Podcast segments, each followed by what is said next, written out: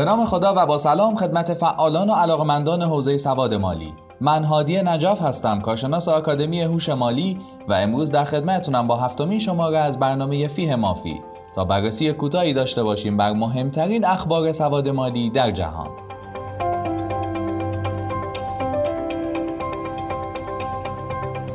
بانکداری اسلامی در هند آقای زفر سارشوالا که رئیس سابق دانشگاه ملی مولانای بنبعی و یکی از متخصصین بانکداری اسلامی در هند هستند در مصاحبه‌ای که ازشون شده درباره کلاهبرداری های مالی صحبت کرده. یکی از سوالات این بود که خب در برابر این کلاهبرداری ها شما چه توصیه ای دارین؟ ایشون جواب دادن که زمانی که منفعتی غیر اقلانی به شما پیشنهاد میشه به این راحتی قبول نکنید. چرا که به احتمال زیاد معامله غیر شرعی هستش.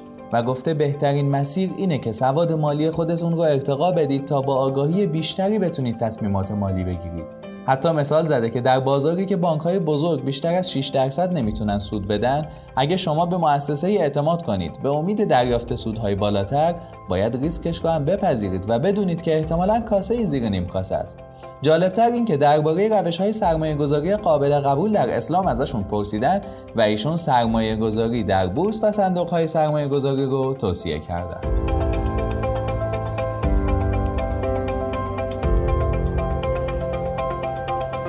موفقیت مالی از زبان رئیس آلمانی. رئیس یک شرکت خدمات مشاوره‌ای مالی که در برلین فعالیت می‌کنن موفقیت مالی رو به شکل سه قطعه پازل توصیف کرده. قطعه اول پازل انباشت داراییه یعنی پسنداز و به کار انداختن اون در سرمایه گذاری. قطعه دوم پازل محافظت از داراییه یعنی مدیریت ریسک و استفاده از انواع بیمه نامه ها قطعه سوم پازل توزیع داراییه که با توجه به توضیحاتی که داده بود منظورش بهرهمندی از درآمد غیرفعال بود. و مواردی مثل شناخت قوانین مالیاتی و مدیریت سبد دارایی هم تو همین قطعه توضیح داده شده بود. در ادامه گفتن که موفقیت مالی به خصوص برای دوران بازنشستگی به نحوی که پول بخواد برای شما کار کنه کمی چالش برانگیزه. ولی ما تو این مسیر مشتریامون رو کمک می‌کنیم.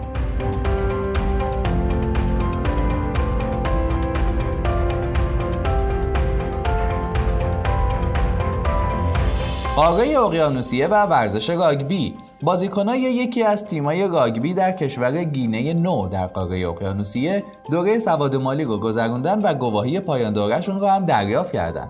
این دوره با همکاری واحد آموزش بانک گینه نو برگزار شده و مفاهیم پایه‌ای مثل پسنداز و بودجه بندی و غیره رو آموزش دادن.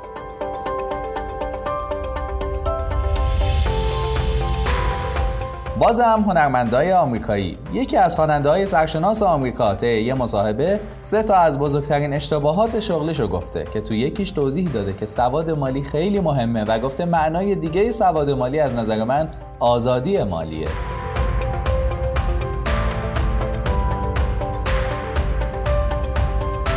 کنفرانس شهرداران آمریکا. امسال چهلمین سال کنفرانس شهرداران ایالات متحده آمریکا است که شهرهای مختلف آمریکا برای بردن جوایز گوناگون در این کنفرانس در طول سال با هم رقابت می‌کنند. یکی از شاخه‌هایی که رقابت توش انجام میشه و شهر پلانو از ایالت تگزاس برنامه های مفصلی براش داره سواد مالیه. کتابخونه ها و فرهنگ های محلی، نمایشگاه ها و کلاس های مهارت آموزی، جشن ها و تئاترها، برنامه های تابستونی و برنامه های متنوع دیگه. همه و همه توسط شهرداری پلانو برنامه‌ریزی شده و در این چند سال به خوبی انجام شده. شهردار پلانو هم گفته اگه می‌خوایم به موفقیت های اقتصادی برسیم باید شهروندامون رو توانمند کنیم.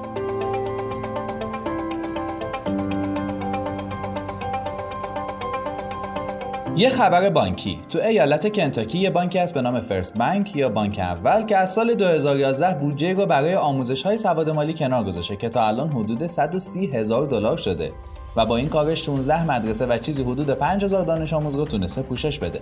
سال تحصیلی 2018 2019 هم 16 هزار دلار به این 130 هزار دلار اضافه کرده و 13 تا از مدارس و حدود 2000 تا دانش آموز دیگر رو هم آموزش سواد مالی دادن. نکته ای که وجود داره اینه که علاوه بر سرمایه گذاری مالی اختصاص زمان کارمندان به این آموزش ها هم از جمله مواردی که این بانک بهش افتخار می‌کنه. شاید بد نباشه بدونید که این بانک بانک قدیمی 100 ساله است.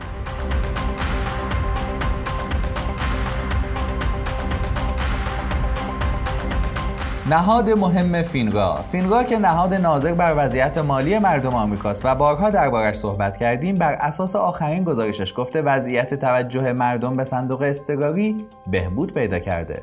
سال 2012 فقط 35 درصد مردم صندوق استقراری 2000 دلاری داشتن اما الان 48 درصد مردم همچین صندوقی دارند جالب اینجاست که بیشتر افرادی که صندوق استقراری دارن نژاد آمریکایی آسیایی تبار بودن. 58 درصد مردم کمتر از 1000 دلار پس انداز دارن. 40 درصد مردم هزینه های غیرمنتظره رو می‌تونن به صورت نقد پرداخت کنن. اما 30 درصد مردم حتی تخمینی از رقم قبضاشون ندارن.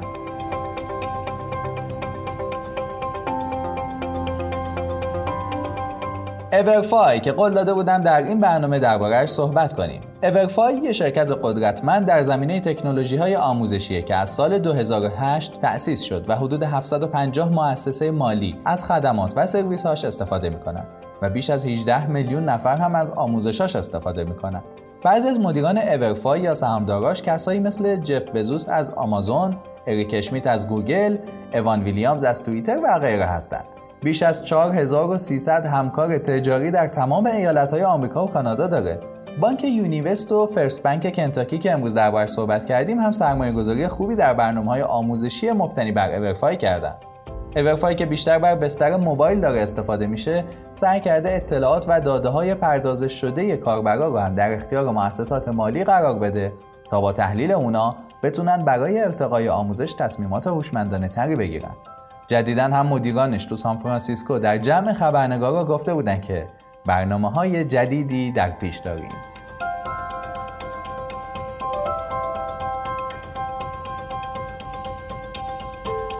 فیه مافی کاری از آکادمی هوش مالی